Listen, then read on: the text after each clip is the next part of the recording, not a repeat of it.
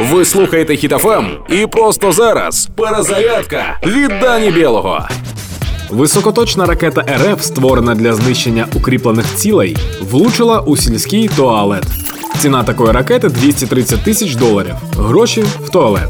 В дитинстві, коли я був у селі у бабці, похід в такий туалет був екстримом, бо ти не знаєш, звідки саме з'явиться павук.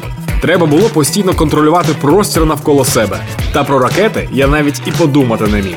Точність російських ракет така ж, як і точність їх стверджень, обіцянок та планів. Наприкінці все йде до того, що вони живуть у ну у тому, у чому зараз ракета. Наші цілі точніше. Ми прагнемо миру на нашій землі і обов'язково його здобудемо. Підтримуємо одне одного та наших воїнів. Слава Україні! Проект Перезарядка на Хітофем від Дані Білого. Слухайте на сайті HitFM.ua та у подкасті «Хеппі ранок» на Google Podcasts та Apple Podcasts.